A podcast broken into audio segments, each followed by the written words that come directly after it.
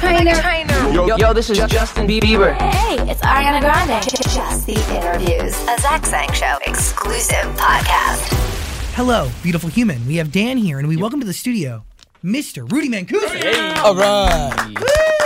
Clap Thank for you. Thank you. yourself. Thanks very much for having me. Yo, it is really, it's an honor to have you here, man. And I, I mean that on many different levels because you not only have you changed the game, but you've elevated the quality of content that one could really interact with on the internet.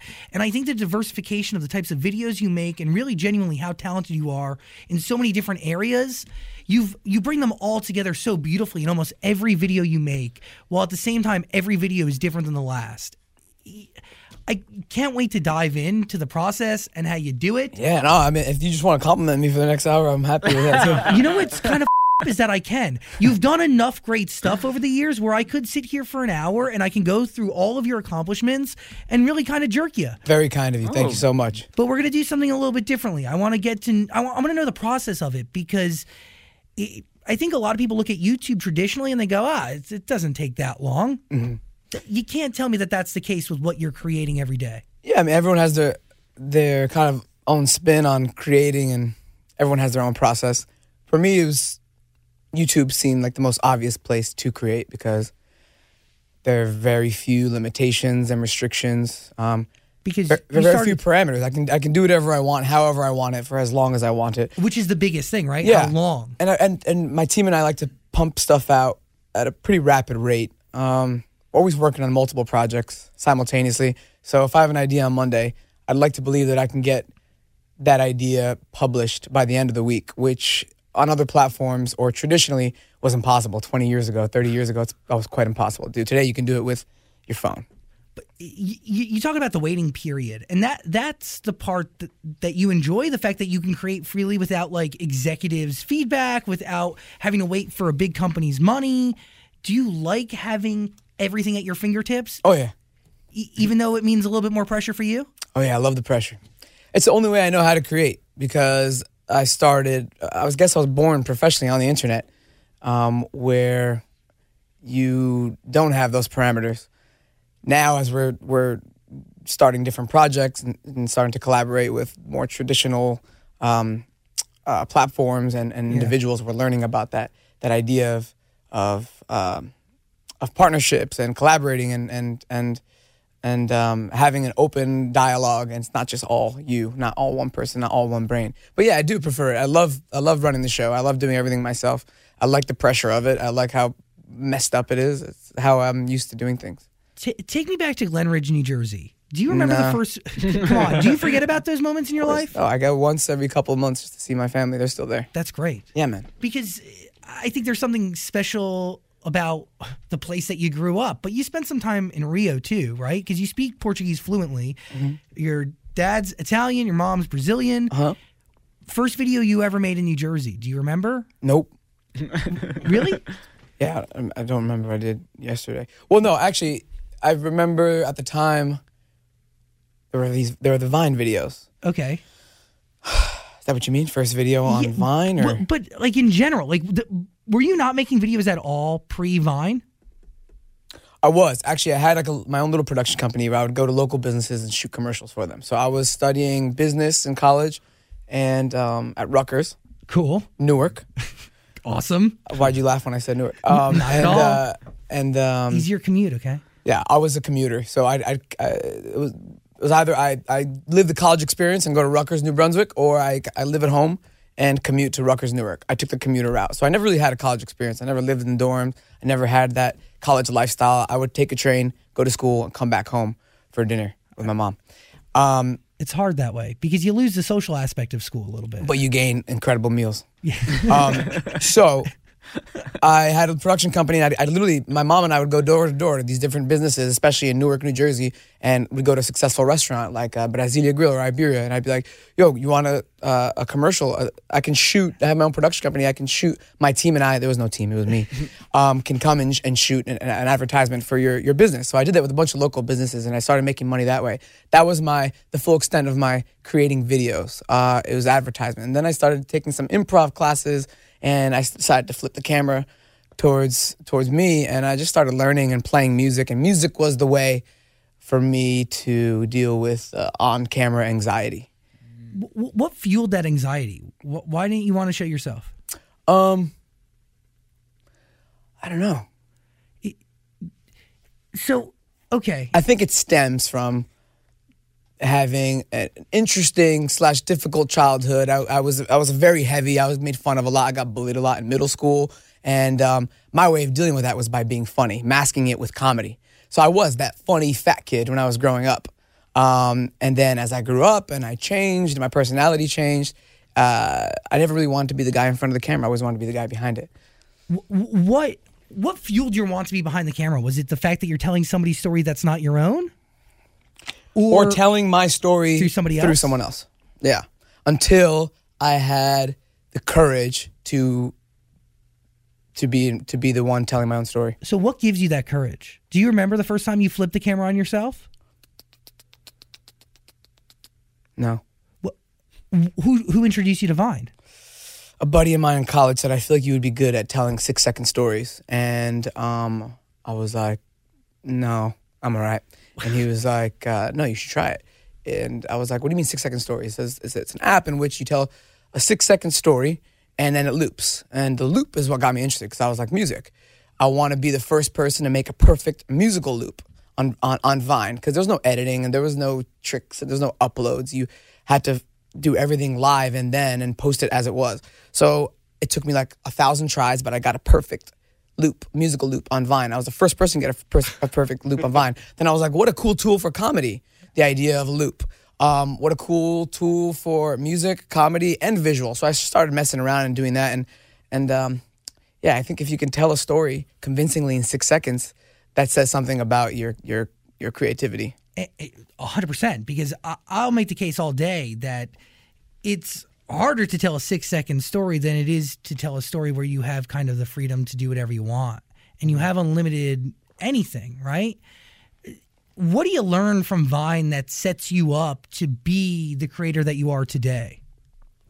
believe it or not, like I, I, I studied some, I had took film classes and did some video production courses in college, but I really didn't understand what the essence of a three act structure was until I started making those silly videos. I mean, you had six seconds. So the first two seconds was the setup, the middle two seconds was the meat, and then you had your payoff, the last two seconds, and then it looped.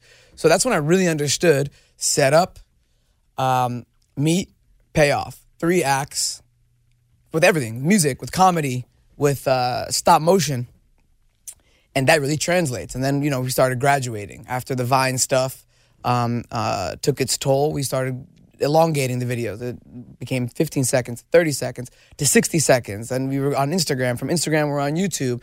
And then from youtube you know the the there are no limits. Music videos tv film. I mean that stuff uh, it was a really weird kind of education process.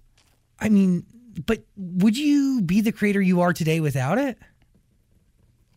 Without the Well, yeah, those without tools w- no, w- without the experience that Vine gave you, right? Forget the audience for a second. but Yeah. what Uh, you learned from it. I'd be a creator no matter what. I'd be doing I'd be doing something creative, whether it's hustling on the street, shooting commercials for local businesses in Newark, or playing piano um, at high school graduations, which is another thing I did, um, or busking. I'm always gonna be creating. It's all I know how to do. I couldn't do anything else.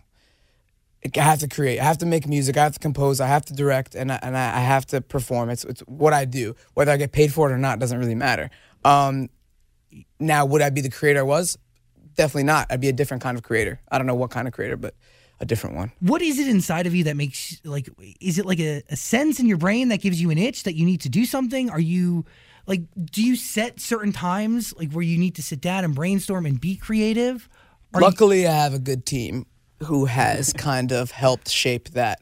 Um, give me some structure, give me some um, uh, some more discipline when it comes to structuring out my schedule. I mean, they they have kind of taught me in the past couple years how and when to develop your ideas, um, give enough attention and time to different things, compartmentalize different ideas so that it's not just a big blur and you get overwhelmed and nothing gets done.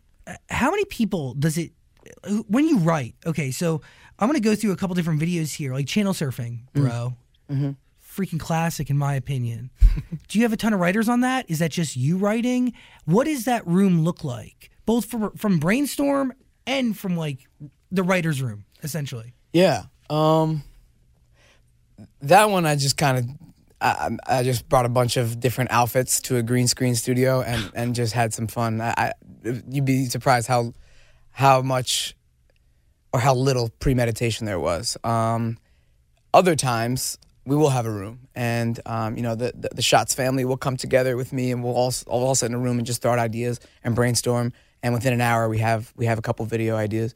But uh, something like channel surfing was just almost complete by accident. I, I really didn't have anything to shoot that week. So I said let's grab a bunch of outfits. Let's get the green stu- green screen studio down the street and let's just come up with some stuff so um, you know me a, a camera crew audio art art girl and um, and and my buddy uh, just went and rolled and rolled with it. That one was a very SNL style kind of um, improv, whereas others uh, have a little bit more premeditation. I mean, so funny. And Thank you, man. Like, and I couldn't even tell. I thought the whole thing was written before. I thought it was. It looked like a massive production from where I, I was. promise sitting. it's, it's not. But like, that's a compliment, right? Like, you want it to look big. Is that the goal with every video? What is, do you set a goal, and is the goal different from video to video? my goal, my dream has always been to direct and score my own feature film. Everything I'm doing between now and that goal is feeding into the same intention. I will not stop doing any of this until I achieve that goal. So, with every video, every skit, every sketch, every song I put out, every every music video I direct, that's just um, feeding into to that that end goal. That's, and I could tell. Like split love. That's all I wanted to do was see more. All and all I could think in my brain is, this deserves to be more. And it looks like an audition reel for two things: hmm. Saturday Night Live, and to be a director and score and star in your own freaking film. Thanks, man. I hope so. Zach Sang Show. Hey, beautiful human. I'm really sorry for the interruption, but this is actually pretty cool. We have a lot of guests come on our couch and they talk about therapy and counseling and how great it really is. And finally, there's something that kind of makes that accessible to everybody. And by kind of, it does. If there is something right now that's interfering with your happiness or preventing you from reaching your goals, BetterHelp Online Counseling is there for you. BetterHelp offers licensed professional counselors who are specialized in issues such as depression, stress, anxiety, relationships, grief, self esteem, and more. Connect with your professional counselor in a safe and private online environment. Anything you share is confidential, and it's so convenient. You can get help at your own pace. Schedule a secure video or phone session plus chat and text with your therapist at any time. Plus, if you're not happy with your counselor, you can request a new one at any time at no additional costs. Best of all, it really is a truly affordable option. And for you hanging out with me right now, I'll give you 10% off your first month. Just use the code ZachSang. So why not try it out? Why not get started? Go to betterhelp.com slash ZachSang, fill out a questionnaire, and uh, they'll get to know you and they'll get you matched with a counselor that you're going to love. Betterhelp.com slash ZachSang. Zach Sang Show. Maia says hi, by the way. She told me to say hi. I say hi right back. That love that you two share is pretty, pretty spectacular. It's cool. I've seen maybe this is me like making connections, but I saw a shift in the type of video content that you've been putting out lately. It's more love focused. I'm more romantic. and does she bring that out in you? Um, I have to say she does. Yeah, I think I've always been a little bit of a hopeless romantic, um, and uh, since my I'm a hopeful romantic. She's a special person. She's great. She's incredible. What do you learn about yourself from a relationship like that? Um, that I just don't deserve her, and um, she's way smarter and cooler than I am. Is that true? Because I look at the two of you together and I go, "Oh my god." Dude, I'm the guy who outsmarts people, right? Like I was growing up in Jersey with a bunch of knuckleheads. Like they'd say something, and I had an immediate response right after. And, and then in comes Maia, this girl from from a small town in Australia who's outsmarting my outsmarting, and I'm just like, "Sh- I love her. Is it be, because she pushes you to be better? She pushes me to be better. She challenges me. She's an immense ball of talent herself, and uh, I couldn't imagine being with someone who couldn't keep up with my radical ideas and also um, tolerate my radical ideas. And when you find somebody like that, it's you kind of got to latch yourself onto it because it is rare. I think so. Somebody who matches you and then makes somebody like you better. Totally. And she, and she, like, like you brought up, I mean, she truly does inspire me. I mean, the fact that I she'll inspire a story, and when I'm lucky, she can even participate in those stories is huge. I mean, we did a song together, we did music videos together, we do we do those pieces like Split Love together, and we have a blast doing it. What does the word love mean to you? Oh my lord, it just became a very different interview. Ah. What is love? We go on a little journey here. I'm, oh, you want me to actually answer? yeah, okay. um, it is a real question. I don't know, man. What is love? I guess it's. Uh, I'm not the first person to say this, but finding someone who's just as weird as you are, and um, and uh, can challenge and excite you,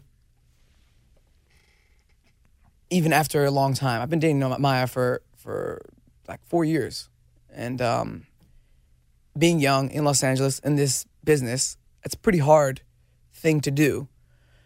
We both travel a lot. She works a lot. We have combating schedules. If I had to define love, that's what it would be. Find someone who can understand and amplify your weirdness. And that's exactly what Maia does. What does it mean to you to be able to share stories of love? What does it mean to me? Yeah, like because you're sharing your love, but also I feel like in a weird way you're also reminding yourself of something at the same time. Yeah, I know I like rarely win when I'm portraying myself and these kind of like alter ego characters that I create in, in a lot of these videos um, and stories. Uh, I, I almost always lose because that's just far more interesting than winning. And um, you know, in Split Love, for instance, we don't end up together. Um, we miss each other, and it's that you know. Yeah, it's that it's like the end of the breakup or or La La Land and uh, you know some of some of the great romance musicals that I that that inspire me. Um, it's just far more interesting when they don't end up together. Now, what does that say about my own relationship?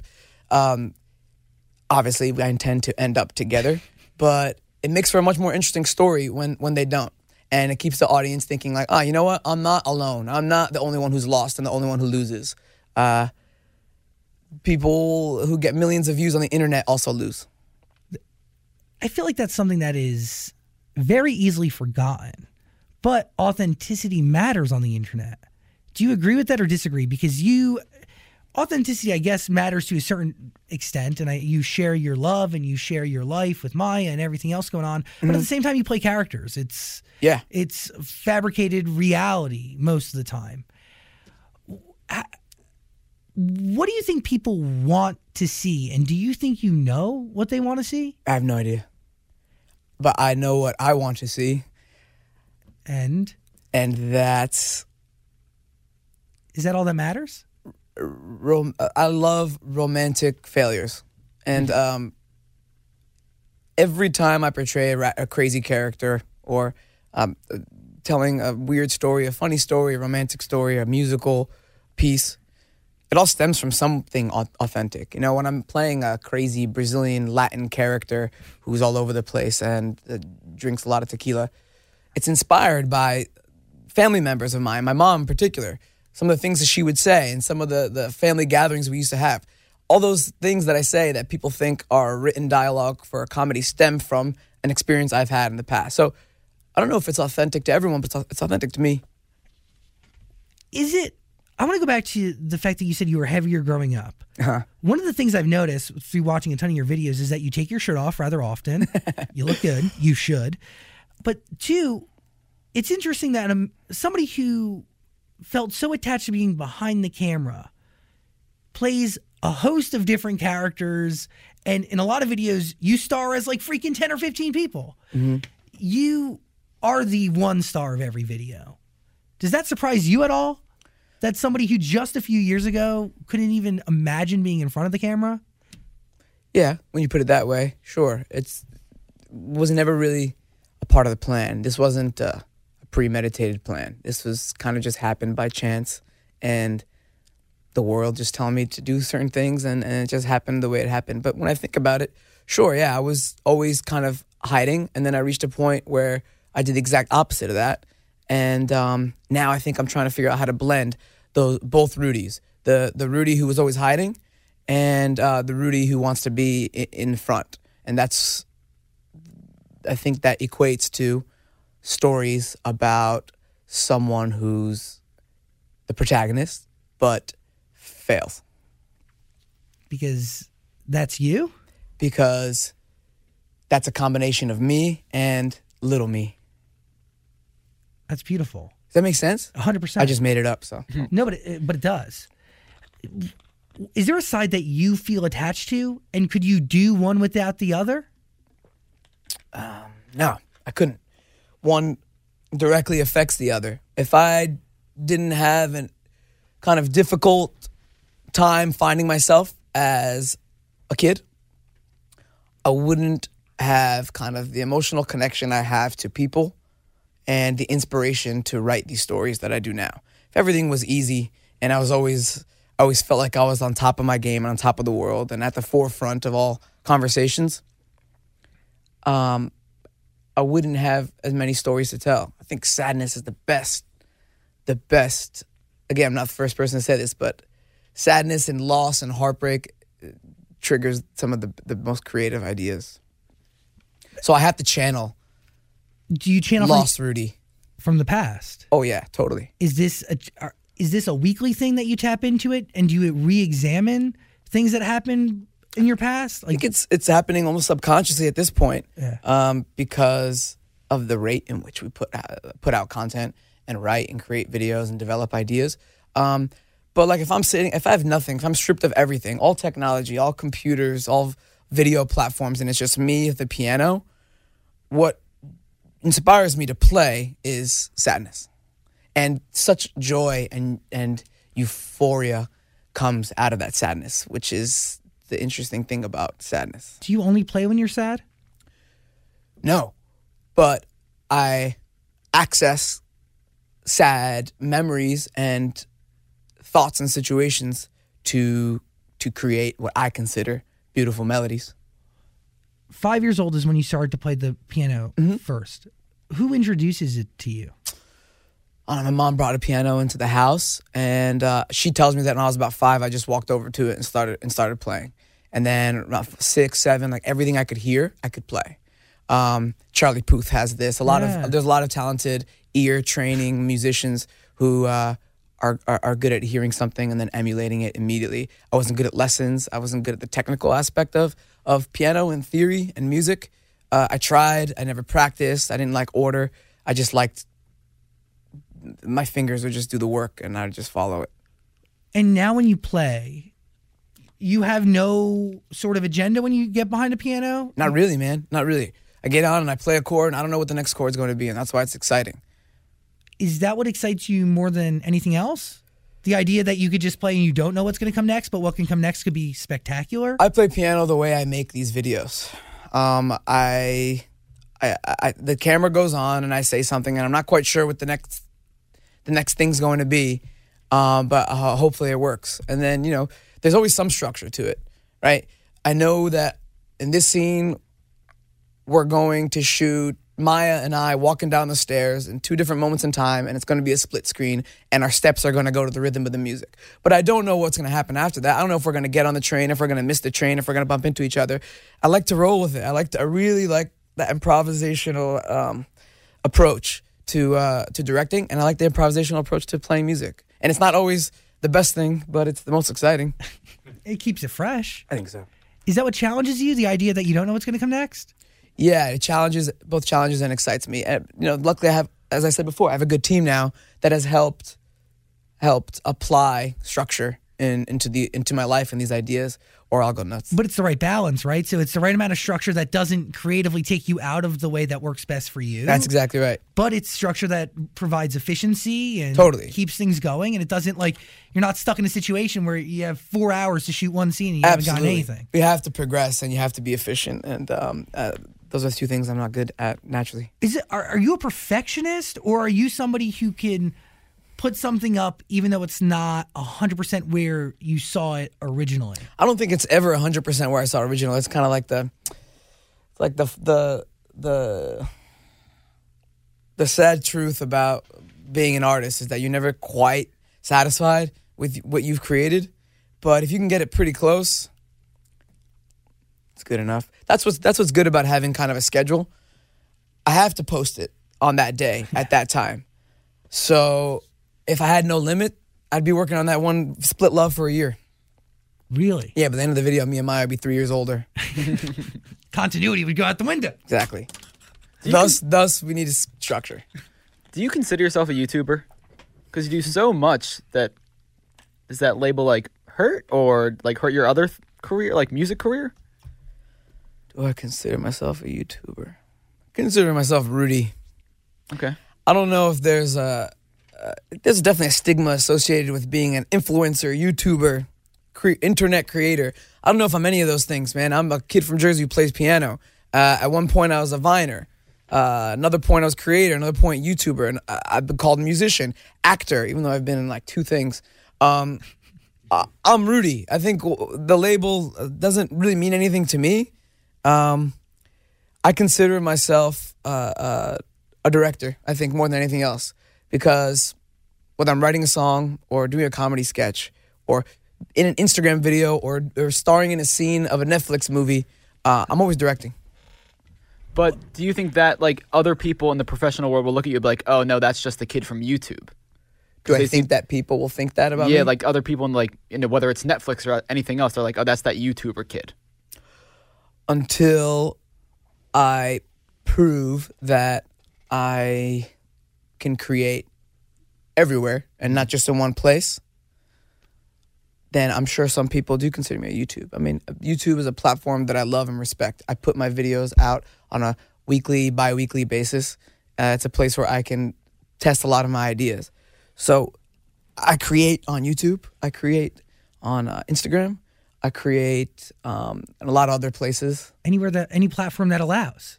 Exactly. So um, people can call me whatever they want. It doesn't it doesn't necessarily hurt me as long as they uh, as they enjoy what I'm putting out. Um, they can call me whatever they want. Also, anybody who thinks poorly or looks down upon somebody who is a YouTuber would be severely naive. I, I don't consider myself a YouTuber. I I, Or I- I post on Instagram every post I don't everywhere. I don't consider myself an Instagrammer. No. I consider myself Rudy, a guy who uh, tells stories on as many platforms as possible. And okay, I feel like you're somebody who maybe have maybe could have had opportunities to star in other shows, Mm-hmm. be a part of different projects, but it wouldn't be you doing everything. Am I wrong in saying that? Like, I'm sure there was an opportunity maybe for you to be in a movie or be in a TV show, but you wouldn't Sure. direct it. You would just star. You'd read somebody else's lines. Yeah, and I'll do this stuff like that um, every so often, and I and I truly enjoy it. I mean, being a part of someone else's creation and not having the pressure of having to do everything is quite nice. Is that what you like? uh, it's not my favorite thing to do, but I do like it. Yeah. Are you fulfilled after a day of starring in somebody else's video? Nope. When are you fulfilled? When I do everything myself, Is that like that's a blessing and a curse? More curse. Yeah, I can imagine. Uh, I get it. Far, I, I know it too well, my friend. And it's rather wild as you're talking about going around Newark and you're pitching yourself and your mom to shoot commercials. I started doing party DJing. I used to do Catholic school dances literally 25 miles north from you. Wow. No, I didn't know this. And I went around to all of the different Catholic schools and I pitched my services and I would do graduation parties and the middle school dances. Are you still a Catholic school DJ? Uh, yeah, if you want to hire me. I want to just attend. dude my rate hasn't changed whatsoever but it was i understand that motivation right and for me it was a motivation to get out there and to create in some way but also i saw it as an eventual way out when you were out there pitching what motivated you was it the want to create was it the want to provide a better life was it what was it something that kept you from going to school Yeah, I think a little bit of all of the above, but mainly I would watch movies and listen to film scores and watch and and go to the opera and just be so damn inspired. And I was like, I need to do this. I need to do this. I need to take a little bit of what Danny Elfman's doing uh, uh, with Nightmare Before Christmas, but also take a little bit of um, what Hans Zimmer is doing with Gladiator and uh, and what what James Newton Howard is, is doing on on Dark Knight, and I want to do my own version of that. And um, the easiest route at the time was do a commercial for the Brazilian restaurant down the street. Get it. Yeah, man. But like that is a big want. Those are big examples to kind of set forth for yourself as somebody in New Jersey, kind of just looking up at the time. Mm-hmm. Got to dream big. That's it. And to get there, you got to kind of remind yourself of what you want, right? You kind of, kind of, I don't want to say the word manifest is the right word, but like, how do you stay focused on your goals? How do you stay focused on what it is, even though you have so many things that still need to get done day to day? Just making sure that everything I'm working on feeds into that that central idea and and goal. I told you what my dream was. It was to do what I'm doing now on a much bigger scale with a much bigger story in the context of a, of a feature film. I it's a disservice to to little Rudy to not think about that anytime I make a decision. If I get an opportunity to do something, if it doesn't if it's not a part of that plan, what's the point of doing it? Hundred percent. It just it takes away, it distracts you. It's a distraction. Yeah. No matter how much I can get paid for it or how much more famous I'll get if I do it, does it does it is it on this it lead me back to that same path? If it doesn't, it's a distraction. That's a hard thing to train yourself to be focused to because you could come to the points where you, you maybe turn your back on a lot of money or you turn your back on something that could grow your followers by a million or whatever.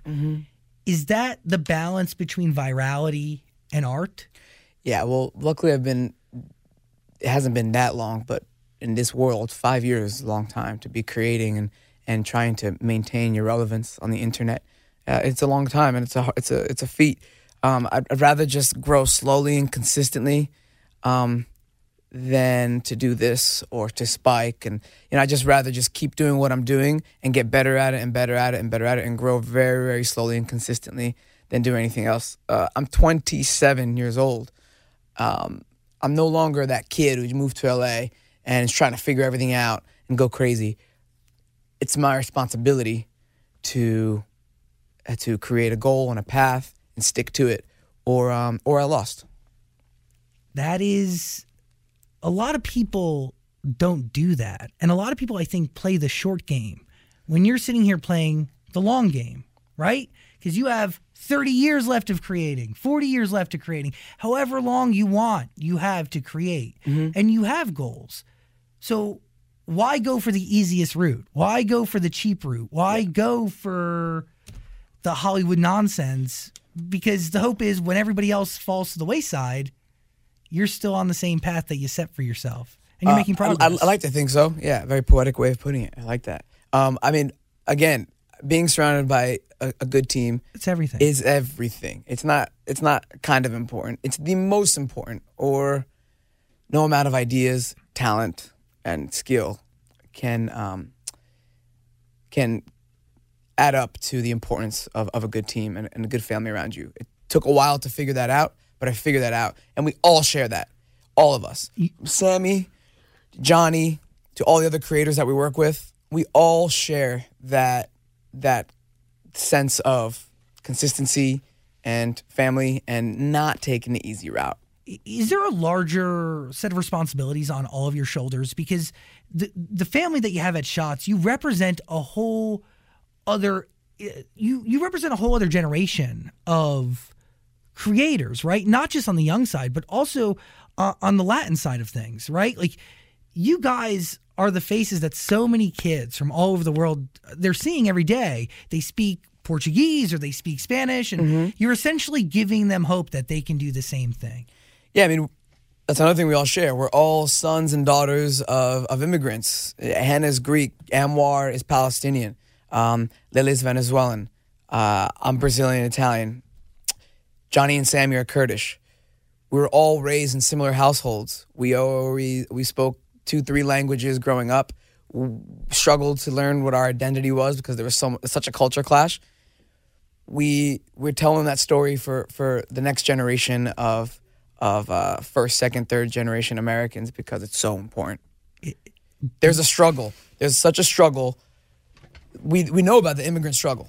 What about the sons and daughters of the immigrants? There's something there. There's a, there's an interesting story, and it's starting to be told by unique voices. and uh, and we want to contribute to, to telling telling those stories because they need someone to look up to. I know I did when I was a kid. Did you have it? Um, I did. It was some of the names that I mentioned before, the Hans Zimmers of the world, and uh, Henry Gregson Williams, and James Newton Howards, and Danny Elfmans, and and I mean these all they're all film composers, but they're all foreign and they all make beautiful music. And I don't know what they sounded like. That's why I love telling stories through music because um, uh, it's universal. When you sit down to create a record or to play something that you're going to record, you say you channel sadness. Mhm. Is sadness the common thread through all of the records that you've put out? Even a song like Magic? Is that a sad song at its core? I mean, magic. The theme of magic is does it represents something positive, right? It it it, it is a love song, and love isn't all sad, but it the sadness reflects the happiness, and they're very much symbiotic. Um, as we all know, you can't have one without the other. But that chord progression is a somber chord progression. It's slow. It's uh, there are a lot of minor chords. It is more of a sad progression to me than it is happy. Now, I hope that people hear it and feel uplifted and feel inspired and feel something. But for me, when I'm writing music, I love to feel sad. Why do you do you love to feel sad because you feel happy once it's out? It's my process. It's kind of a personal process. I, I, I like to feel or channel a little bit of pain so that I can really mean it when my, my fingers are playing the piano or, or my voice or the guitar. Really, really feel emotional. I channel sadness to produce a positive result. Do you feel okay? So do you stash away sadness that you feel and then kind of tuck it away for when it's time for you to create music, or do you feel sadness in the moment and then go back and channel it again? Does that make sense? Nope. Well, some people some people feel things and they kind of hold them back, right? Yeah, I just, I just, I need to feel, emo- I need to connect to the music emotionally, and for me, feeling sad is the best way to connect. You get terrible news right now. Sad news devastates you. Does that make you want to sit down and create something, Ah, see, or do you? great question. Uh, I like fictional sadness, so I like to create situations based off of real emotions. This is where I'm trying to get to. Got it. Yeah. So if I hear some terrible news right now, I won't be inspired to create a song, maybe in six months, but I have to be in a happy place and channel sadness from other memories and other situations to create. Does that make sense? Yeah, it sounds like a taxing something that's emotionally taxing. It's not something I really think about. It, kind of just happens n- at this point. But like, you know, when you hear a song or you see a scene of a film or a TV show, and it just hits you, it hits you hard in the heart. You start feeling emotional. and You start tearing up, and it feels good. yes, I do. That's the kind of sadness. That's the kind of emotional impact I'm trying. I'm trying to hit, and I just don't get that when something very happy is happening on screen, or there's a major chord, or or a fast tempo. Um, not that I don't like songs that are more uplifting and have a more kind of positive uh, uh, tone. I, I, I, like I, I connect to it just as much, but when it comes to creating, has to come from somewhere a little bit more emotional. But so, but when it's time for you to score a movie and it's a happy scene and it, there everybody's rejoicing and it's whatever, is that something you're still scoring from sadness? Yeah. Got it. It's cool. If you watch a happy moment in a movie, a family is celebrating. It's fueled by it's fueled by Sadness. Sadness. The- The happiest moment in in Slumdog Millionaire when they escape and they're able to be together after everything they've been through wouldn't exist if it weren't for the the extremely dark and difficult journey they just had over the course of, of their entire childhood and, and teenage years. It it makes you feel like you deserve the happiness. But how can you have the happiness without sadness? Like inside out. I get it. You, eh, they're all. It's you can't have one without the other. It's inter it's interwoven. Like if you try watching a happy scene of a movie that has happy a happy score under it. The score is not happy. It's usually slow and melodic and somber and quite emotional. It, it's sad, but what's happening on screen is happy, and that clash is what makes you feel something. I I understand.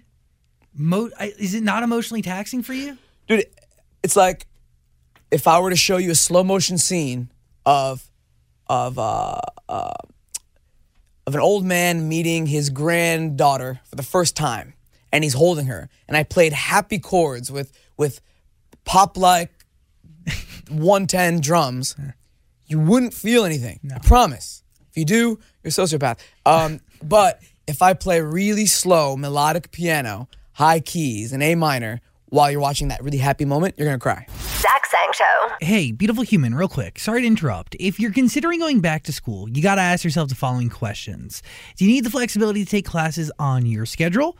Do you have college credits that you need transferred? Do you want to earn a quality degree from a world renowned university? If you answered yes to any of those questions, Arizona State University is the perfect school for you. ASU offers over 150 highly ranked degree programs, 100% online. You're going to earn the same degree as you would on a campus from wherever you are on your schedule. Plus, ASU Online accepts most transfer credits. If you want more information, text Zach to 35517. That is Zach to 35517. We'll put it right here. Learn for yourself why the Wall Street Journal ranks ASU fifth in the nation for producing the best qualified graduates and why 87% of ASU grads are recruited within 90 days of graduation. Learn to grow, learn to succeed, and learn to thrive at Arizona State University. To learn more about ASU Online degree programs, text Zach to 35517. That is ZACH to 35517. Back to our conversation. Zach Sang Show. When you're creating for a score, you're creating a parody song, or you're creating a silent movie, which form of storytelling comes the easiest and the most natural?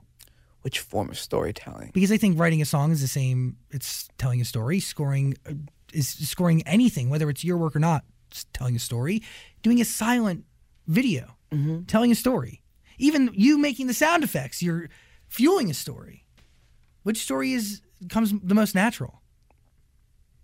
it's a loaded question my man Why? Um, because I guess I don't know. I think most people would agree that what feels most natural to them is something that stems from something personal, something that they can relate to. So anytime I'm doing something that relates to any struggles that I've had or something from a unique cultural perspective, um, but more most importantly, music driven, that comes the most natural. The easiest way for me to think of something is through a music filter. Everything I do is to music. I edit my comedy videos to music. It's all rhythm. It's all rhythm. I think there's a fine line between comedy and music because it's all timing and rhythm, and um, you know that syncopation is what fuels these ideas. So, what's the best answer to your question? I think I just answered your question as complicated as I possibly could. No, but it's okay because I think music is. It's getting to what I, I, I kind of thought the second you said that you had the ability to hear things and compose them. Music and comedy are very much the same. Mm-hmm. And I think the same thing in any sort of storytelling, obviously, but that pacing and that rhythm and that energy mm-hmm. is like they're so synced up together. Mm-hmm. Totally. If if if I can somehow one day be known as someone who has taken kind of the wit of Taika Waititi, Okay. very brilliant New Zealand director, you should look into him. Yeah. Um, writer, actor, and the emotional impact of Hans Zimmer's music, then I win. It's like but but do you set that type of goal for every type of video you end up creating? No, but it's all it's all a part of of, of that path, as I said Yes. before. You know, it's it's contributing to that to that end goal in so, in some capacity. Taika's great, man. You should look into him. I will. He directed Thor Ragnarok. Oh, whoa. Before that, before that it was mostly indie New Zealand. You know, I've heard of him before. Yeah, and he just came up in the news fairly recently, within the last couple months. yeah, yeah, popping the Well, best. Yeah, he's a big deal right now. He's a big deal right now. But that's a great example of someone who comes from a small town um, in New Zealand, comes from the indie world, Yes. and got an opportunity to direct a huge feature as a part of a massive Marvel franchise. Um, and that inspires me. It's cool. Uh, It's it's. I feel like there's no other YouTube or internet creator out there that has set goals and has a path like yours. I'm the only one. I think so. I'm just kidding. I'm sure everyone has their own path, and there. I mean, there's a there's a lot of talent out there. Would you say you're the most talented? I love his questions.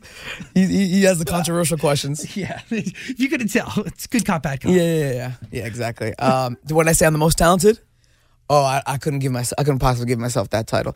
I also don't know enough of the other creators. I don't watch a lot of content. I don't keep up with the Kardashians. I I don't keep up with with um YouTube drama. with with yeah YouTube drama or internet relevancy. I barely can keep up with myself. So I like to create. I like to put it out, and then I like to um, go have some wine. So you're not into you're not you're not watching vlogs. No.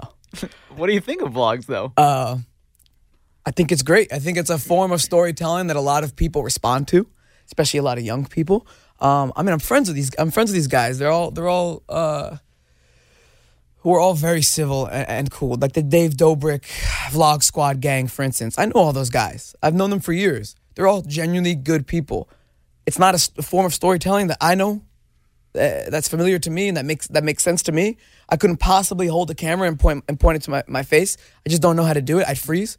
Uh, I, I don't know how to go into an audition room and audition. Uh, there's just like certain skills that a lot of other people in this town seem to have that I, I can't grasp, which is why I decided to do it myself. Um, but uh, uh, vlogging is uh, in, insanely popular, and and a lot of people do it really well. I think better than others. Oh yeah. Um, Casey Neistat tells incredible stories. To me, vlog, a, a good vlogger is is synonymous with a good documentarian. Um, and as you can see now, Casey Neistat directed a Shawn Mendes documentary because of of the creativity behind his vlogs. David Dobrik is on to do Dobrik Dobrik Dobrik. Dobrik. Dobrik. Sorry, David. Um, he's going on to do great things because he's found a way to be unique with his vlog storytelling. It's not what I know. It's not what- part of my skill set. Well, I think unique is an interesting word because if you won't talk about being the most talented or one of them, do you think you have the most unique content? I don't know that I had the most anything other than um, craziness. I I think I might be the the the craziest, the craziest of them all, and not in the way I act or or necessarily in in my public personality, but what's going on in my head is so is, is just so so much going on here that if there is someone else who has a brain like mine, I, I, I would love to just have a conversation with them. I don't have a lot of friends. Uh, my my my circle is very tight. Uh, I spend a lot of time with the Shots family, um, with my girlfriend, with when I can my family. I don't really talk to anybody else. I had to cut a lot of people out of my life that, to me, not because they were bad or they were doing anything wrong, they were just distracting me. Um, so uh, when I see like a David Dobrik vlog and there's this group of friends goofing off, uh, and also being creative and, and, and doing things that are genuinely interesting and funny, um, I respect it, but uh, I couldn't possibly do it. Does it hurt at all knowing that you had to get rid of distractions to build the life and career that you have today? Does it hurt? No. Because you know that that's just the cost of doing business. That's, Totally.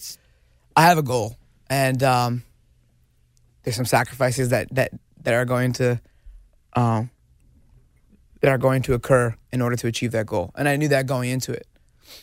But is, is it hard making friends also because you a lot of people want internet fame and they think if they surround themselves with you, they could get followers? There's an aspect of that that that that that's been the case, um, but again, it's just at this point I have no more room.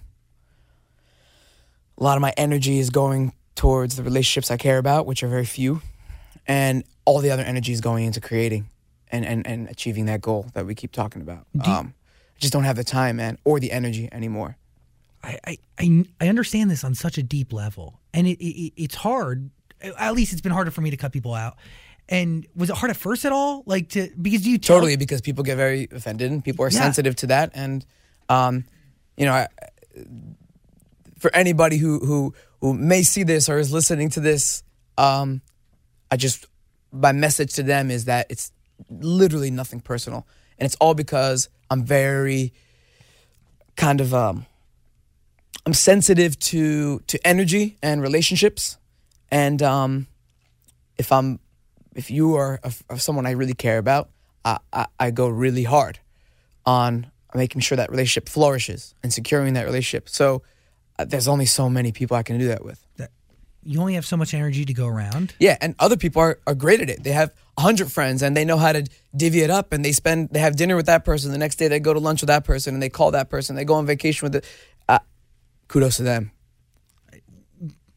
How would you define a quality relationship in your life today? Like a quality friend. What do they give you? What do you want out of a friend? Just someone who leaves me alone. yeah. I think you're you're 100 percent honest, and you're not. I think No, no, they're you not. that. They're not. Yeah, yeah. Someone who just doesn't, just understands. Like, I have few friends, and the friends that I do have are just as, if not more, busier than I am. So we don't have to. Expl- uh, there's nothing to explain. It's like, hey, I, I, I can't see you, They get and, it. and they're like, of course you can't. they're not offended. They're not hurt. They're not No. asking why. No, uh, you know what a friend is to me? Someone you can comfortably share a silence with. Absolutely. And have a great time. and have a great time. You're sitting there on the couch, doing some business, checking some emails, writing something, and two hours go by, you haven't said a word. And occasionally you're just like, yo, you hungry? Yeah. That's a friend. That's a great friend. what makes you happy? This. this is really fun. Yeah. Yeah. Is it? Yeah, I got to talk about myself for an hour. Incredible. I saw pain behind your eyes for a second. Oh, what makes me happy? Yeah. Creating, man. That's it. Maia makes me happy. My friends make me happy. All two of them. Well, I understand. uh, The shots team are they friends or are they coworkers? Both, which is very interesting and unique. And rare. Very rare. Yeah, we're family at this point. When Lily's around, it's like my my younger sister is around and um, she's talking too loud. when, when when Anwar's around, you know, I'm just like, every five seconds I'm making fun of him and rolling my eyes, and so is he. Like, there's a fun, there's a difference between friend etiquette and family etiquette, and we definitely abide by the family etiquette. Um, we don't see each other very often because we don't need to. But you guys are putting out videos together often. Yeah. So you only see each other when you're filming? Nope. We're all kind of different. I've stayed pretty secluded. We see each other uh, as often as we need to, but at this point, it's like family, man. It's like family. Like, do you remember when you were growing up and you'd only see your parents when it was time to eat? Yeah. I Doesn't mean you don't love your family. It means that you just have an agenda, and that's when you'd see them. So yeah, we see each other when we create. Uh, we see each other other times. We also go to dinners all the time together, and and we definitely have this this sense of shots. And Johnny and Sammy make sure to create reasons for us all to be together. But um, we're all very busy now, and we all have just like I have that one goal They of, of creating the feature, they have their own. They all have very specific goals, and like me, they'll relentlessly uh, uh, be consistent until they achieve that goal. And uh, hey, you are the company you keep, right? So Hope so. I think so. Who knows? I know so. Really? Please. Do you have a lot of friends? no, Zach? no, no, no. And if anything, I'm always in the process of weeding people out. Really? Is that why you dropped the gang and it's just Zach Sang? It's one of the one of the many moves in my life that made me an independent single man. In a year, it's just gonna be Zach. That's no in more two years, show. just Z. I like that. And then in three years, just nothing. That's it. What video has been the most challenging for you to make? We did uh we did a series of videos recently called um, stories from our future and it was a partnership with netflix. Phenomenal. uh, inspired by the black mirror franchise. And um, although it was some of the most rewarding work that i've done it was some of the most challenging because you know all of a sudden the production was way grander and far more locations and more money and uh, more people and more voices less control and uh, that part was challenging. But we were very lucky that we had, you know, Netflix was was super responsive and open. Um, my team was super on top of it, and we found a, the perfect balance between the two to tell three musical stories. Um, and uh, they were the most challenging, but also the most rewarding. they look phenomenal. Thank you, really. Thanks yeah. a lot. Oh my gosh, the quality and the fact that the whole Black Mirror universe just totally continued right into your videos. That's a pretty big honor, right? Like to even have access to the to the the technology that gives you the same exact clock that is in the Black Mirror episodes or the mirror where you're touching the screen. Ah, you picked up on that. Yeah, really, it, it was just It was beautiful. It really felt like a part of the series. When they come to you, do they give you the stories? Do they give you parameters, or do you go and you pitch from your just from what you know of Black Mirror? Do Yeah, you create something? obviously I'm a big I'm a big fan of the show. I'm a big fan of that genre, and uh, I we came in and pitched three original stories, and I said, um, you know, I'd, uh, one thing I've never seen that show or many many of its predecessors do is tell an entire story through music, just a musical episode.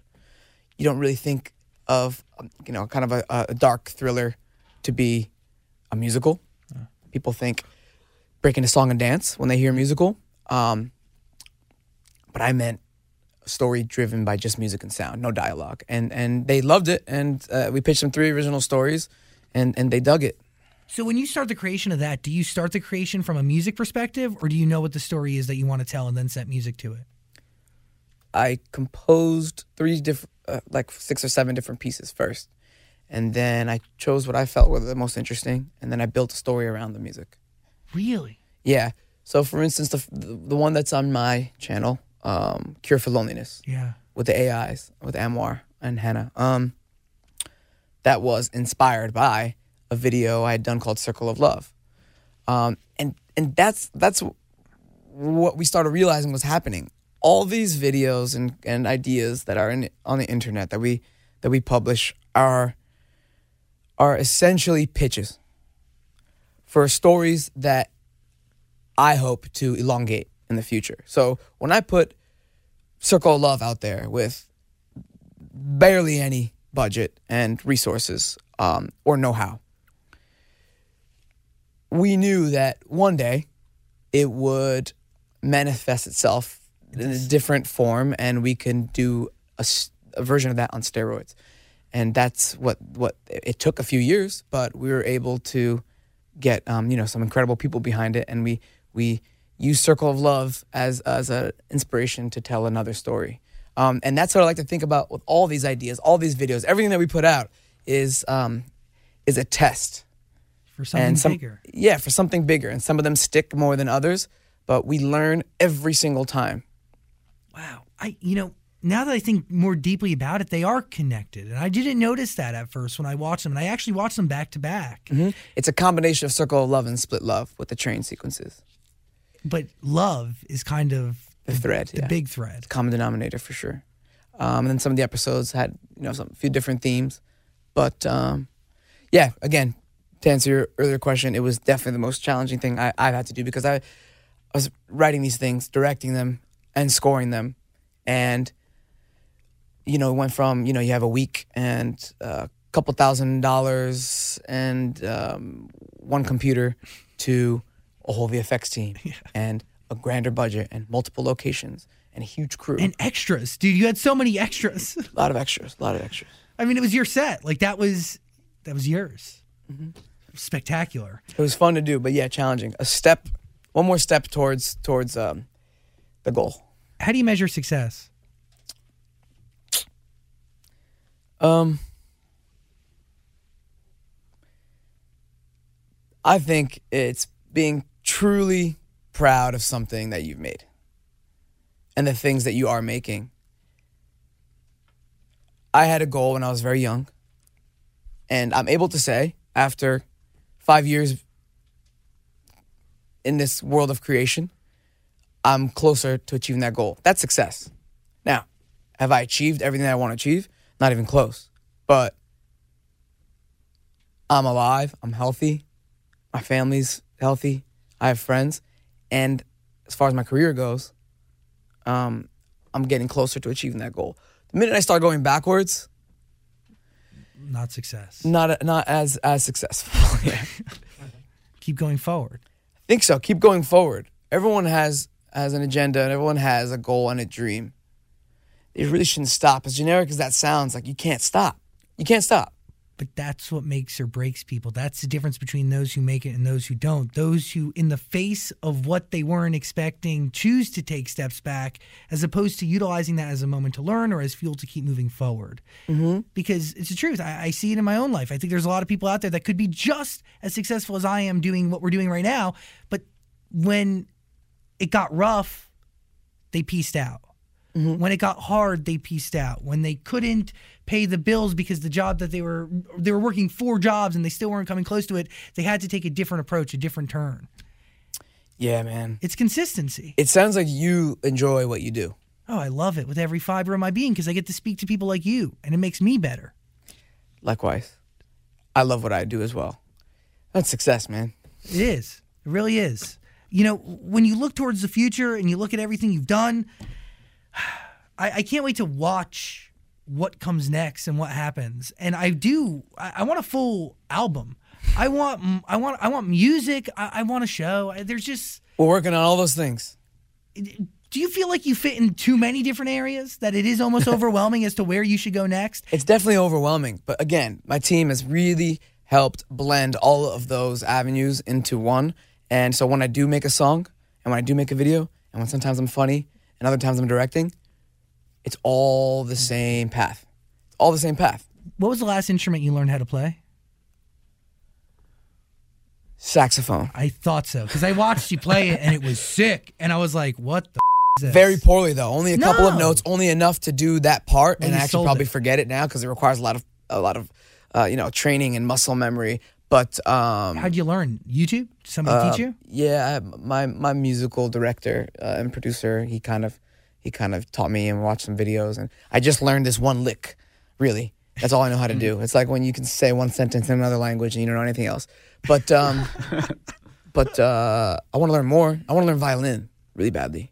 Always wanted to learn violin. Do you have the ear to pick up? Like, is the one thing that holds you back from learning other instruments the fact that there's like different muscle movements and different? No, it's just that- time. It's just time. That's it. It's just time. I mean, I don't know. I never picked up a violin. I could be horrible. I probably am horrible. Violin is very different. It's one of the most difficult instruments to learn and master um, because the technique is just so different, uh, which is why it's so interesting to me. I want to one day. I, wanna might suck. Play. I might. I suck. Hey, I can tell you I suck at violin. Yourself. Yeah, Con- consistency, man. but having a musical ear helps, right? Yeah. Having an ear for languages helps you learn new languages. I wish I had an ear for languages. I like, it's, it's crazy with all the stuff you're doing. You can walk out in front of like 60,000 people and be a one man band.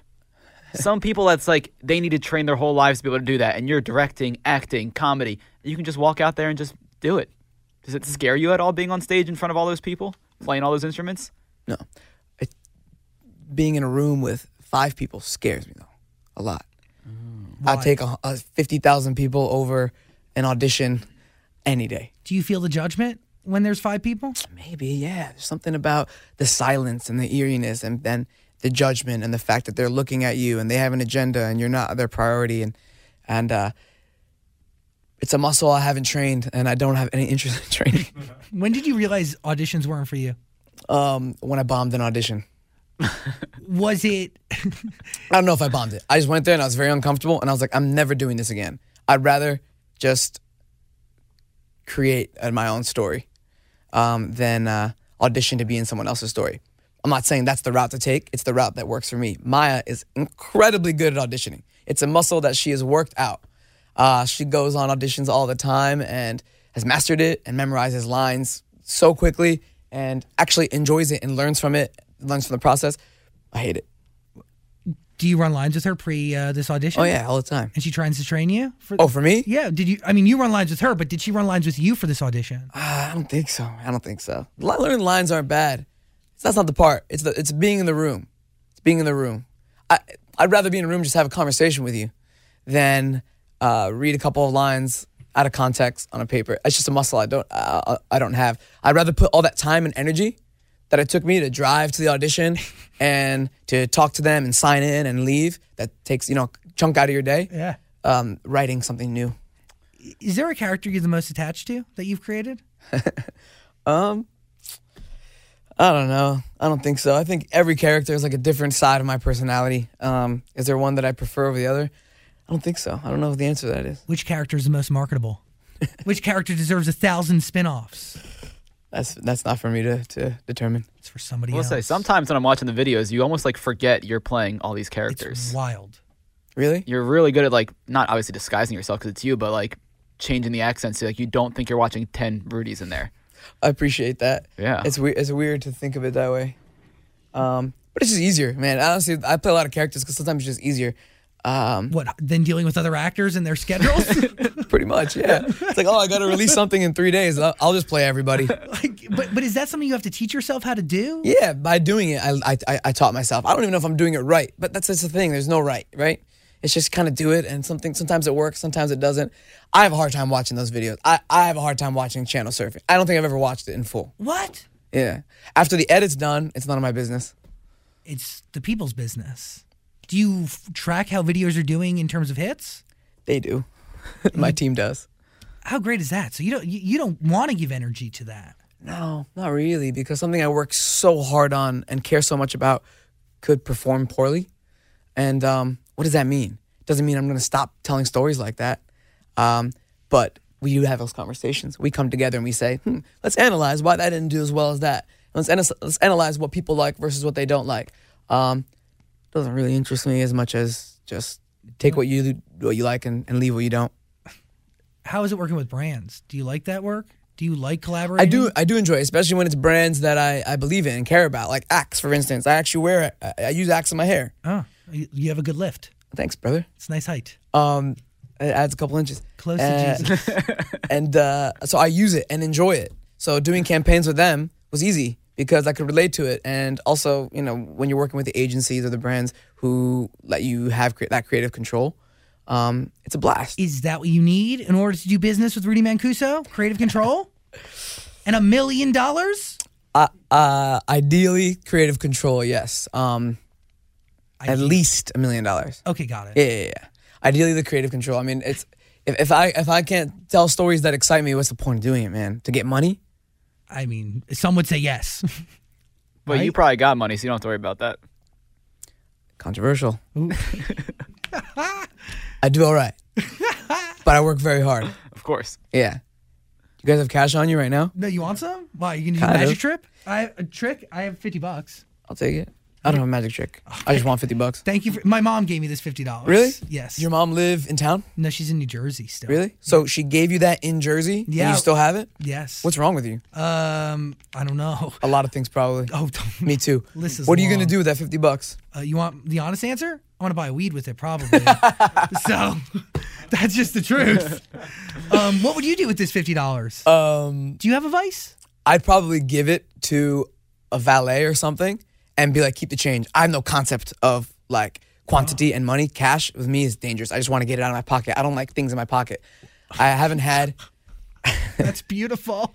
I haven't had I haven't carried cash on me since I was in like middle school, man. Like I What do you not like feeling weighed down? Were you? don't want I mugged don't want it in my pocket. Cash isn't very heavy. When you're Rudy Mancuso, it is. Oh, that's true. Listen, I don't like things and papers in my pocket. Like to me, like a, a, a ca- I'm not saying I don't value money. I value fifty dollars. Your mom worked hard for that fifty dollars. Um, but I didn't. So, I'll give it to the valet. That's really good. I'm just kidding. I work very hard. but okay, so what's the biggest tip you've ever given someone? I don't know. You don't keep track of that. No. What's the most money you've spent in one city? Oh, I mean, I'm I'm I'm good with with with my money, but I like organizing it in a form of credit cards than I do loose cash. For some reason, there's like an impulsive thing in me that just wants to get rid of the cash when I have it. if you need somebody to come into your house and collect all the change that's lying around, I will. You'll be the first to know. Oh my god, it'd be a great hobby. Every week, come and just take your cash, look through your cushions. you won't find a penny Uh, anywhere. I'll also clean while I'm there. I, I got a lot of talents. Yeah. Um, but I do want to know what's the most money you've spent in one sitting? Do you spend a lot of money like that? Do you spend like that? When I first moved to LA and I thought it was way cooler than I am, I did. Yeah. Mm-hmm. Oh yeah. So what happens throughout life? You understand that it's not about Just go to Vegas and spend like. I, sp- I remember one time I spent like an unnecessary amount of money on a dinner, like thousands of dollars, like five thousand dollars on a dinner. You know what it is about that? No matter what the food costs, you're gonna poop it out the next day. What's your point there? I mean, people spend so much money on dinners, and I'm like, Uh, And it one, all thing, to one, thing, shit. one thing I never Yeah. apologize for is spending money on on food. I enjoy the culture of eating and I enjoy food so much that I'll never feel bad for spending money on food. Other things I don't do. I don't really shop. I don't spend money on things I don't need. Food is one thing that I'm I'm uh I'm generous with because uh, it goes it's going into my body. I spend a lot of money on, on my food uh, unnecessarily, but I do. you want to make sure that the calories matter. Yeah, and I just grew up in a culture where it's like every single day, you have to sit down and spend an hour or two on dinner. This grab and go culture is not for me. They're so yeah, I'm gonna grab lunch, uh, you know, while I'm on the at a meeting. Like no, sit down, have a glass of wine, turn off your phone, and eat. Is that one of the big things that stuck with you from being a kid? Definitely. Two hour meal, Hang Yeah. out, So it's not necessarily two hours, but I, I, decompress from the day. yeah, man, you have to sit down. I mean, I'm like Sam, like sit down, like it's like, like yo, I'm, I have stuff to do. Like I, I, I like I'm just gonna have a quick bite. I'm gonna go. I'm like no, no, sit down. Two hours later, we're both drunk. enjoying life. Yeah, I, I want to sit down and uh, give me at least an hour to two a day to sit down and have a, have a sit down family style meal. There's a lot of people out there, a lot of creators out there spending money frivolously. Very, I mean, I, every day I'm looking on Instagram, I'm seeing uh, one member of one vlog squad getting a private jet for another. That shit's expensive. And you know what? Things could be fleeting. Is there a piece of advice you'd give to two levels of any type of creator? Somebody who's on the come up but still has a little money to their name. Mm-hmm. And then there's that kid who's hanging out at home seeing all these people creating and they're wondering, is there room for me? Two people to give advice to. Let's start with the pe- person in the middle.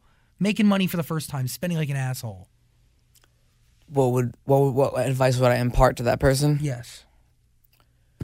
I would say chill out, chill out, That's it? Just chill out. Yeah, you don't need the jet. You don't need the jet.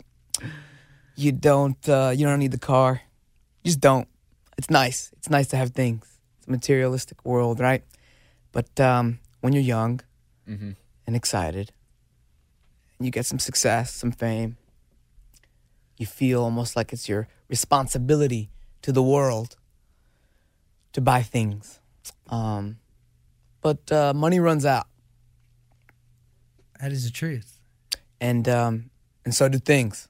I mean, how many more pictures do I have to see of someone getting in a private jet? Right. It's weird. Yeah, this is coming from someone who posts pictures in private jets sometimes. it's incredible. It's but you know why I like private jets? Why? And I don't ride them all the time, but I have. Because they're efficient. Not because they look cool. Yeah. It doesn't look that cool to get in a private jet. You don't need to post a picture of you going up the stairs onto your jet. You don't need to. Bro. You know you're gonna want to do it in like a month or two, and then you're gonna think back to this conversation and be like, I want a jet right now. I'm thinking about it. I'm like, I would love to get on a jet. It's a, it's it's efficient. I want to get in a jet where I don't have to check in my bags, and you- where I can work, where I could uh, create, right, where I can sleep. That's why I want to be on a jet, not because it looks certainly not because it looks cool. Now, of course, it's fun and it looks fun and it's a part of a lifestyle that a lot of people want to be a part of, but it doesn't mean anything at the end of the day because as soon as they scroll, they're out of that world. And they're on to the next. Yeah, don't. Spe- you, the, my advice to that person would be spend your money wisely because money does run out. Let's shift to that kid who's right now thinking, I can make stuff on the internet, but there's so many other people out there. Uh huh. The competition's hard. Sure is. Maybe I have a story to tell, but I don't know if I can tell it because there might not be room. Yeah, you do have a story to tell. We all have stories to tell. So try telling it, and then when it doesn't work, try telling another, and then when that doesn't work, try telling another. If you really believe in that the art of crafting stories and, and, and telling stories or acting or performing or painting or dancing or singing anything artistic or even just documenting you got to do it until until you can't anymore. There are enough resources today. Something that wasn't possible many years ago is very possible today. Use the resources for good. But don't do it to be famous. Don't do it to be famous. If fame is what you're after then that's not the i don't think it's the business for you. But if you genuinely want to tell stories that inspire people then what are you waiting for? What are you after? me private jet Thought so. definitely yeah two, what do you think i'm doing this for two very quick questions. With your schedule being so busy, do you have time to tour when the album's done? when the album's done. Yeah, we have we have some ideas there. We want to do something really really unique and interesting when it comes to the live aspect of performing. Um, I'm working on an instrumental album right now uh, that is inspired by all the film scores that, that I was telling you about. It's very instrumental heavy, piano based, um, and uh, there'll be a visual component attached to each of the tracks, and there'll be a live component that we're developing right now attached to everything, and it's it's it's in the works. And uh, I just want to do something different. I want. I want. I also have this uh, this vision of scoring a, a, a film or a piece live. So rather than just seeing a band perform or a singer perform with a backup band and backup dancers or a DJ with a bunch of lights, um, there's actually a screen on the stage, and there's a video, or a piece or a short that that I created, and I'm creating all the sounds and the music for it live on stage as you're watching the picture. They do stuff like this, the Hollywood Bowl, like Disney does Yeah. it with with Nightmare Before Christmas, and and I was inspired by stuff like that. Like I have a vision of if I'm going to do live stuff again, it's going to be in, in in that realm. Um, and it, it'll be hard to pull off, but hey, I got to try. Like that sound design video you just put out. Yeah. Was that was that first try? So the first try, Like the video you put out? Yeah, that, that's the first time we did anything like that.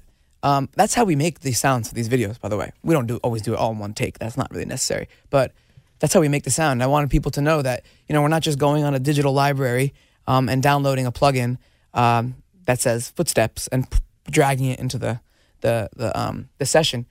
We're actually foleying this stuff. You know, there's a the, the art of, of Foley, art of sound design, Okay. um, created by John Foley a long time ago. and usually they do it around like uh, when they do it sometimes they go around in a circle to get a lot of different noises but- Yeah, but it's a dying art Yeah, it because is. there's no reason for it. It's the digital age. It's not efficient, but I would love to revive that art. but real movies want it more than anything right like a real director will make that a point i, I had come across a friend of mine whose dad does that right and Mm. he would do like so they do everything from sound design to crowds like to like what a beach sounds like and they'd be in a giant room and they'd walk around in a circle and they'd make all these different voices to make three It's guys so it's so fascinating, man. It's unreal It's so fascinating, and, and and it's not done often enough. And I think, yeah, occasionally you will have that director is like, no, I want the true, authentic sounds created in studio, and uh, I think it's so cool. When you make Circle of Love, is it your first take that gets it done, or how many takes do you do of that before it's perfect? A lot. ton, like like because it's a fine dance. It's yeah, it's, it's choreography. It, it becomes less about the sounds and more about actually the the, the steps that you're memorizing. Um, we started, we tried it with a one minute piece, then we did it with a three minute video, circle circle of love, and um, I want to see how much how much further we can push it. I'd love to do something like that live on stage, where you see the sound design live, and you see the music live, and you see the picture. Uh, Oh, it's beautiful, it could be cool and you watch it come together in real time. in real time yeah and if you mess up the the slightest thing it affects the entire the entire the production which is scary and cool Yeah, but you want people to understand that and see yeah it No, because they should see us mess up that's authenticity, man. you know what i mean Yeah. should see you mess up and be like oh it is real because a lot of people I'm, I'm telling you i'm sure there's people out there that watch circle of love and go no way this whole thing is legit Mm-hmm. no way this freaking thing was as synchronized as i just witnessed Mhm. yeah there's a lot of comments that were like what was the point of this um and i was like i don't know i don't know what the point is it's just Wha- d- d- how dare most of the say comments that? were positive, but some of the po- some of the comments were definitely like, "Yo, what, what, what, like, what, what are you doing? What is this?" Um, then my dad was one of those comments. he was like, "What is? What are we doing this for?" You turned a bucket and a hose into a shower. Yeah, yeah, okay. Why you Why are you hitting on a spoon? Like, so let's cool. go make a go make a song. Did you have to figure out how to make those sounds with all the? Oh yeah, we we tested a bunch of different sounds. but Man, it was scrappy. I went to my kitchen, and brought a, got a bunch of miscellaneous, uh, uh, just props, and we tested things, and we got the hose, and we tested that, and you know some things work, some things don't. It's fun, man. That's more interesting to me than than trying to cut a pop record. You know what? I respect you beyond measure, my friend. As I do you, man. As I do all you guys. You guys, you have a good crew here. he Oh, thanks. talks a little too much, but You really needs to learn to shut. Yeah, yeah, yeah. He needs Other to than that- remember. Look at the sign. yeah, yeah. Zach Sang Show. Well, Yo, a say lot of people say Zach Zang. Do you, Do you pick up on that? yeah, yeah. I It is Zach heard Sang? Yeah, sang. I sang a song. What song Zach did I sang. sing? No, no song. Zach Sang and not the gang. No gang. Yeah, I used to have a gang. I mean, he's still here. They didn't want us to be gang affiliated, so we had to drop that. That was Oh. really the problem because um, outside of making, you know, doing interviews and stuff, we are on 92 different radio stations all across North America. Really? And some of our markets did at one point face a gang problem. Some still do. And one of the consistent pieces of feedback they would get from program directors in different areas of the country was there's an actual gang problem in our area, and this is not the right branding that we want associated with the show. Fair enough. And I was like, that makes a lot of sense. I knew you were a gangster all along. Dude, my color was red, bro. Is this live? Uh, no, no, no, we're not live. Thank God. Don't, yeah, don't worry. The very last question I had was, do you miss anything about 1600 Vine? Nope. Perfect. we had fun, man. We were a bunch of kids trying to figure it out, and I see the next generation of kids doing the same thing, and a generation under them doing the same thing. Um, we, let, we made a lot of mistakes. We're fools. We're excited to be here, creating, making money, creating. How wild is that? Yeah. As a young guy, you get to create and tell stories, and make money doing that. Um, aspects of it were, were, were great. It's how I really bonded with with my team. Um, John Shahidi, Sam Shahidi, the Shots family was indirectly born at 1600 Vine. Um, but it was uh, it was s- such a stage that I don't miss. What's the biggest, most valuable piece of knowledge that you've learned since the beginning of this journey? Um, that nothing matters. None of it matters. I'm just kidding. Can you imagine if that was my philosophy? None of it matters. I mean, it could be. I thought you were serious. I was I- going I say, fe- I like that. Okay, good. I am serious. It doesn't matter. None of it matters. Well, some things need to matter. Some things need to matter. The things that you've had all along are the things that matter. Love and close relationships and health matter. Everything else is a cherry on top. Yes, I'm driven. I have a goal and I want to achieve it. But if you don't have those other couple of things, you you can't exist. You can't exist. And I forget about that sometimes. And I used to the Hollywood days when I first moved out here. I lost sight of that. And talked to my mom for two weeks. I I um I, I was partying way too much. I wasn't taking care of my body. I- and you learned that like the things that you that you you you don't um, protect or cherish as much as you should are really the things that matter. And um, you know, any any older person with wisdom will tell you the same thing. Um, it, it was staring at you all along. The things that you really need and rely on are staring at you all along. Um, love, family, health, um, the private jet. All these things are are important. But it's not until like gets real that you understand all that. yeah, it's just like what I mean by it doesn't. None of it matters. Is like the amount of likes you get on the picture don't matter. What people think about you doesn't matter. Doesn't matter. Um, h- how you're portrayed or or received doesn't matter. How do you receive yourself? What's your reception of yourself? What do you think of yourself? How, how, how in tune are you with you? And the best way to find the answer is by being in tune with your family and your friends and your loved ones. You learn so much more about yourself. I just, I, I realized, you know, a little too late, in my opinion, just how much of my father and my mother and my, my sister I actually am. And I, I wish I saw it sooner. I think it's easier to understand that once you have all of it and realize it's not doing it for you. Because until you have it, you have the likes, you've done the jets. Until you have that, you're like, oh, wait, this means nothing. Mm-hmm. So, and I don't regret anything. And it's all part of the process. And I've fallen, and then I gotten up, and I've fallen again, and, and as we all do. Um, but uh, but yeah, man, it, so much of it doesn't matter, and especially in this town, it's easy to get caught up. Uh, if you can, if you can override that, you're you're you're good. When is this album coming? I don't know, man. I have no idea. Is there any part of it done? Oh yeah, we've done a lot of work on it. Yeah, we're making great progress, but um, but I don't know uh, when when when it's right. When it's right, you'll be the first to know. Please. Yeah. Rudy Mancuso, we've covered a lot here Mm-hmm. from Glen Ridge, New Jersey to Racist Radio and Racist Glasses to a little bit of magic. Mama is a phenomenal record, deserves everybody's ear. The music video matches, in my opinion, the simplicity, but also the complexity of what Mama is. Because when I first listen, I go, ah, it's easy. I understand it. But at the same time, when I started reading the lyrics and thinking a little bit deeper into it, maybe I'm the guy who just goes deep when there isn't depth to go into but I felt it. I, I I really felt simple yet complicated all I appreciate that. in one. It, and your vo- your voice and your vocals, share them as much as you can because I think they're incredibly unique. Really, Thank you. Thank I- you. I, love them. That means a lot coming from you, man. I appreciate it. Well, your quest for not wanting a crappy pop record will eventually give you a mainstream hit. There's just other people making pop records far better than than than I am. So um, it's not as interesting to me than banging on spoons, to be honest. I think that's cool though, and I think the, you're you continuing to be you will eventually lead to one mainstream record. Private jet. I mean, yeah, record. yes. That's it. But uh, I mean this deeply. You are one of the most unique minds and unique creators of our generation, and it's really awesome to watch. Thank you, man. And uh, please keep going because will. it's wild. And my studio is open to you whenever you want. We're always here. Shout yourselves out. Uh, uh, Zach Sang. Dan Zolot, Paul Joseph. You, you, Ali. Got a great crew. thank Sammy's you. been laughing at me the entire time. yes, he has. I'll take it. Thank you, sir. Thank you for having me. This is fun. Rudy Mancuso, thanks for the energy. This podcast is part of the Zach Sang Show Podcast Network.